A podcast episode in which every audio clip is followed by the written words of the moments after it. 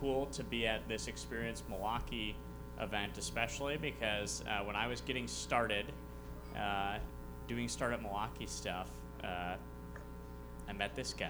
Yeah. Uh, and he was an inspiration to uh, what has become Startup Milwaukee. I believe we actually had some meetings uh, and, and meetups here at Transfer. Uh, right on the other side. that have yes, and uh, we should have done it over there, but this is move. This is this is a cool space too. Yeah, if you want to move all that. Um, but you know, it's really cool to see uh, that the startup community continues to grow, gain momentum, and, and build momentum here in Milwaukee. Um, so, you know, the week is not possible without our sponsors and supporters such as uh, Advocate Aurora Healthcare, Northwestern Mutual, uh, Husch Blackwell, Concordia University, Wisconsin, Wisconsin Inno, um, and several other um, great organizations that have stepped up to uh, help produce this week here in Milwaukee and around the state. Um, it's also not uh, successful without all of you. So uh, if you wouldn't mind sharing your experience with us, uh, we're all over social media if you use the hashtag StartupWI. Um, we're tracking and, and sharing all the experiences that are happening around the state this week. And it also would not be possible without our uh, host for this evening, um, Transfer. And I am going to introduce Russell, who's one of the owners of this wonderful establishment, which has been a great supporter of Startup Milwaukee Week. Not the first event. Thanks so much for being here, everybody. This this room uh, is available all the time for various things. Uh, we love to be part of community events, but um, it's also available for family events and workplace events and whatever. Uh, this room is called the Haven Room, and uh, we're trying to kind of um, I know. It's a flex space. You you make it what you will. If you have a community event going on, please, please approach me or send an email to shout at transfermke.com with your ideas, and we will work something out with you. Otherwise, if you have something uh, personal going on, like a baby shower or rehearsal dinner or whatever, that too. Uh, we've been working with Steve for many, many years. I would say about 10 years since the old sprinkler meetups. Before they were in Grand Avenue, actually, uh, about five different places, I believe. But uh, it's it's exciting that um, you keep doing stuff, and Milwaukee's still got stuff going on, and it's an exciting thing to be part of this week. Uh, thank you so much for being here, and I will pass it on to the person of honor, to Steve-O. Uh, welcome, Jalem Getz, the founder, CEO. You're everything of Wantable. You're the master behind how that's all come together. Absolutely. Um, there are, there could be people listening, I hope. not from the area, Sure. who maybe aren't as familiar, and there are people here who know you, know of you, but don't really know the backstory. They know Wantable, but maybe they don't know the backstory of the the Jalem in the '90s and early 2000s. Why don't you uh, share just what that is? Sure. Well, it starts uh, with Jalem in the 70s, but we won't Oh, go back that far. Uh, so, born and raised in California. Uh, moved to Wisconsin when I was 20 to be an engineer. Uh, realized I was not smart enough to be an engineer, so I started a little company called Halloween Express when I was 22. That was in 1995, so you can do the math on how old I am now. Um, that business is still going strong, uh, run by my former partner, John Madoc. And then he and I started another company that I'm most known for, which is BuySeasons, uh, a little internet company out in New Berlin, Wisconsin. Sold that to a public company in 2006, retired from there in 2010, and figured, you know, I should try it one more time. And so I started Wantable, which is a uh, a try before you buy personal styling service for women's products primarily. So we sell women's apparel, women's fitness gear. Uh, we send curated assortments to customers to try on in the comfort of their own home before they make a purchase. They keep what they want, they return what they don't. Awesome. Yeah. Did, so when you retired, did you buy yourself a retirement gift? I did. I bought a few. So I also went through like a late midlife crisis. So yeah, so I bought this, the, the classic Lamborghinis, Ferraris, blah, blah, blah. And then Yeah, we've all done that, Jill. Don't worry. I know you It have. happens. Yeah, yeah, yeah. So Yeah. yeah. So I did go. I did the typical retirement thing. Cool. So I think the one uh, one of the things, and, and a lot of people have asked me this, and even when I've said, "Is there one thing I should ask Jalem?" and uh, in thinking about, you know, the the sort of the the, the learning curve of your first startup and the time it took to scale, Sure. and selling the company, staying on as CEO for a while, then and, and leaving. Mhm. Uh, obviously, if you're buying these these nice gifts, you you could have gone anywhere. Mhm. Why Wantable in Milwaukee, of any place you could go to start a company? Yeah, so that's that's a great question. So being a California native, um, people said, "Hey, why don't you go back to California, to the Bay Area, which was very hot at the time." Uh, and I did. I went back for a little bit, hung out with a buddy of mine, uh, crashed at his place for a couple weeks, and realized that, you know, I had, I could do more and had access to more contacts actually being in Milwaukee. So having started my first company here, I did have a little bit of an advantage that there was a network, there was banking relationships and other things that helped me here. Mm-hmm. And the truth is, is if you're going to be in the business of distributing products across the country, you know, you typically don't want to go to one coast or the other. So Wisconsin was very well suited from that standpoint. And there's a, a great pool of talent here too. So you kind of bring all that together, and it just made sense to start my third company here. Cool. Yeah, and I've heard from you. You've done some pretty nice upgrades to the Wantable offices. You've got cool space. We fixed the roof. Good. Yeah, and you've got party space or Yeah, like employee space Mhm. and uh, places. I'm, you've, I'm sure you've got to shoot a lot of photos for the products on the site. So do. you've made it quite. Not only did you decide to stay launch, but you've invested a lot in this community. So um, I think we're all thankful for that.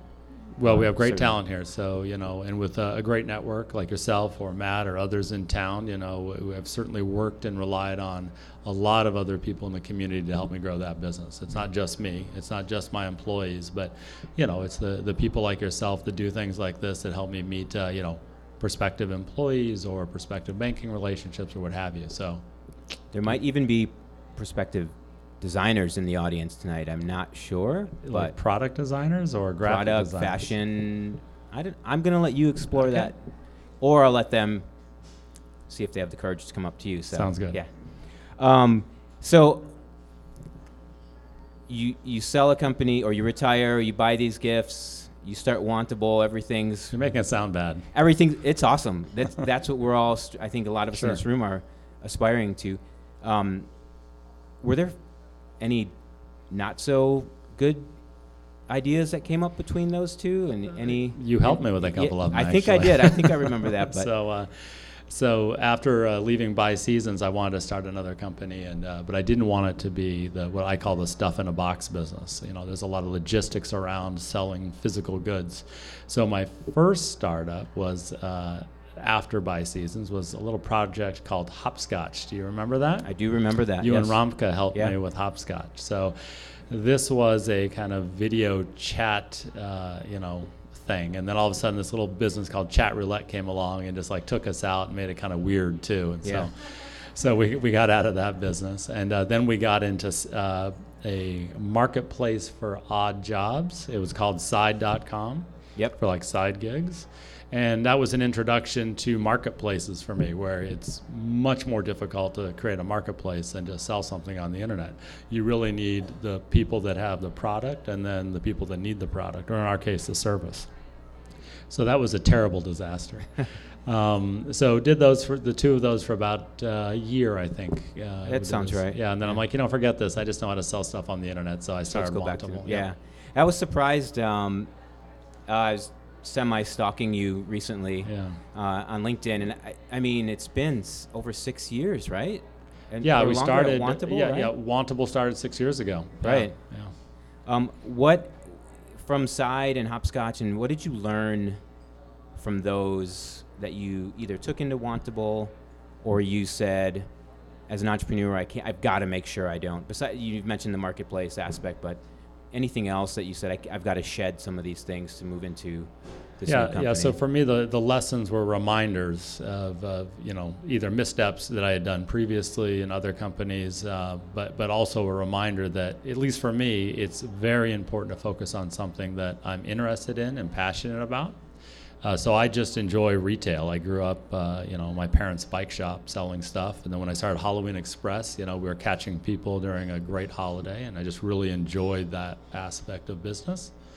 Uh, so for me, getting back into retail, which isn't frankly as cool as some of these other internet companies, it was just a natural fit and something I'm passionate about. So Cool. Yeah, I think um, I think I remember you saying at one point um, the feeling you you get when your thing starts to scale. Yeah. When your project Oh, starts yeah. to scale, starts to move, and you really start to see it get a life of its own. Yep.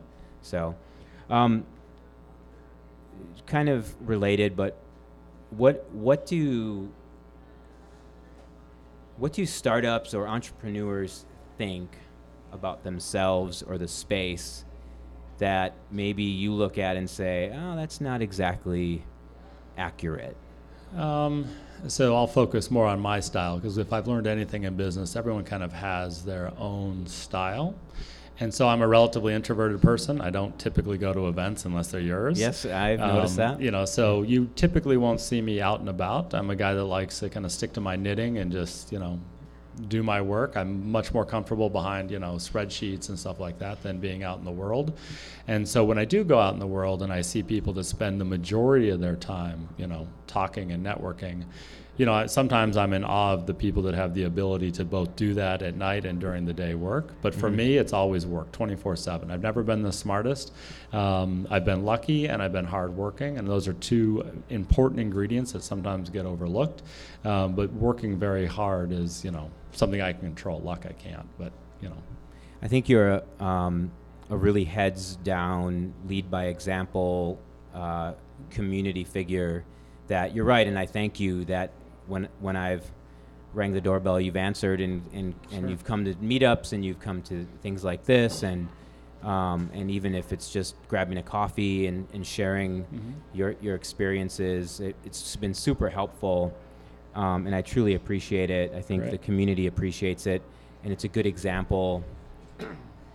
It's a, it's uh I, I was poking fun at the cars and everything, but you, you do it right and you show us, you know, the way to get from A to B in, a- in a good way. So I appreciate that. I mean, there are a lot of ways to get from A to B. I mean, you know, I've come across other entrepreneurs that have taken a completely different track, but have found equal or greater success. So, you know, I think the key for me is just everyone kind of has their own style and to be okay with your style, even if it doesn't, you know, mimic somebody that you think is further along than you or, Right. you know, maybe you admire. hmm And you mentioned uh, why Milwaukee was good for you and, and for Wantable. Do you see things, or, or what's your perspective from you know entrepreneurs here in Milwaukee being a good fit for them in general? You know, what what what are you seeing that you admire, or maybe you know, or maybe you think back, whoa, I wish I had some of that when I was starting some of these companies. You're talking about specifically to local entrepreneurs? Yeah, anything in, in the area, the region, Yeah. that the, the energy, the environment. What? Why is Milwaukee good for entrepreneurs in general, not just for Wantable Yeah, and just I mean, you have people like yourself, people like Matt that did not exist, probably because he wasn't born He when, uh, when I started my first company. But you know, th- you know those connectors in you know in the community, right? So if you do need a graphic designer or a product designer, you know, you know, the great thing about Milwaukee is you're typically just one or two degrees away from everybody, right? Mm-hmm. Uh, and that's very useful because it brings those connections perhaps a little bit closer, which is important for me, someone who doesn't get out too often, than maybe being in a much larger city like you know the Bay Area, for instance, right? You have to be you're seven degrees away from people there. Right. Cool. And uh, first company was in New Berlin. First company Correct. was in Waukesha. That's where we started okay. Halloween Express, Okay. and then BuySeasons was in, in New Berlin. Okay, that's okay. And now Milwaukee, Mhm. and the investment for all of those reasons you've mentioned. Yeah. I'm sure. Right. Okay. So let's shift to Milwaukee a little bit. Um, how do you describe this city to people who uh, have never been here, or they don't live here, or you're traveling and, and they ask where you're from? How do you Right. describe Milwaukee? Well, when I, I see friends back home, I'll say the best summers you've ever seen. Mhm. The winters maybe not so great, but the best summers ever. And you know, I believe that Wisconsin, in particular Milwaukee, with Summerfest, and the other things that we do in the summer, we cram a whole year into the summer. So from that standpoint, you know, I'm a big fan of summers. I'm not a hunter or a fisherman, um, but uh, you know, I love the summers in Milwaukee and Wisconsin. But in terms of the business side, you know, there really is a tighter knit community here in Milwaukee. I mean, we are a smaller, slightly better version of Chicago, I think, in that respect. The only thing that we might lack is the larger, deeper pockets of you know some venture capital. Uh-huh. Um, but that's a whole other podcast Yes, that we can hit, yes. hit another time. But you know, there's no reason not to start a company in Milwaukee. I mean, you know, look at the Bay Area. People are moving away from the Bay Area from the cost of living there, stuff like that. Um, you know, it's a great place. Yeah, yeah. And what are some of your favorite things to do here? I mean, I've seen you, or we've we've gone to Fuel Cafe. Sure. I've, I've Sure. seen you out front, you know, at lunch over lunch. But what are some of your favorite places, things to do? Uh, places to go. So I have a three and a half year old. So Betty Brinn uh, Museum is on the list. Um, your favorite place. Yeah, so uh, it's if he's happy, it's my favorite Right, place. So, yeah. um, you know, there's I'm a foodie, so there's all kinds of. I mean, this is one of the best pizza places in town. My- Agreed. My, office is just a few blocks down the way, so we're here more often than we probably should be. Um, so you know, there's great food o- over on Second Street, not too far away. I mean, that's really Yes. you know growing. Yes. So, but in terms of particular places that I like to go, um, summer. There's all obviously Summerfest. every like yeah, every day, every weekend, and right? all beat all. Yep. Cool, cool. Um, I th- I think I want to do some rapid fire, Okay. quick questions, Q and A, and so a, I had a list. Like there, it was a dorky list. It was like, "What's your favorite color?" And I see it. you know, yeah, it's on you. You have it.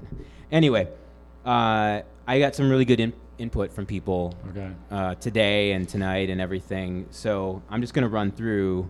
Um, what is your favorite car? Um, Mercedes SUV, anyone. It's just a nice, comfortable ride. Cool. Okay. That's not what I would have guessed, but okay. Uh, do you like milkshakes? I do. Chocolate. What is what is your? That was from Betsy. I'll Okay. tell everybody. She's in the back. Um, what is your favorite transfer pizza? you just go Um, traditional, or you? So I make my own, so it's going to be a sausage pepperoni. Okay. Okay. Cool. Uh, favorite song right now? Right now. Right now. Well, I'm old, so it's always old music. So You wear band T-shirts. I do often. Yeah, I do. Yeah. Yeah. So, um, uh, so if it's going to be right now, it's happier Okay. because my son loves that song. Okay. What about um, favorite holiday? Uh, well, I'm supposed to say Halloween, I but, It, know. but it's actually Christmas. Okay. Um, what uh, besides Experience Milwaukee? What is y- the one podcast you listen to the most? So, former employee Priest Willis started a podcast. He's now in the Carolinas, but he's from here. And it's called Missions in the Marketplace. And it's kind of a, a cool, inspirational based podcast. Okay. So, yeah, Priest, a plug for him. Cool. And um, what about Kindle book? Yes, no, no books. Yeah, I don't. I'm the same. It's all on my Mac. Yeah, yeah. Okay. But are you reading anything right now, or I always read the news. That's what I read religiously in Uh-huh. terms of books, all the business books. I got don't them? those. Okay. Um, number. This is the last one. Number one app you enjoy outside of work. Zillow. Okay. Didn't, you didn't seem real sure about that. I don't know. What?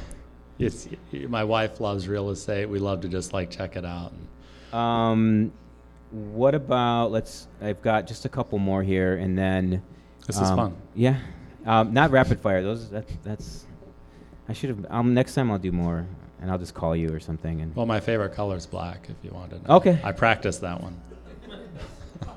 see, he liked that one. Everybody.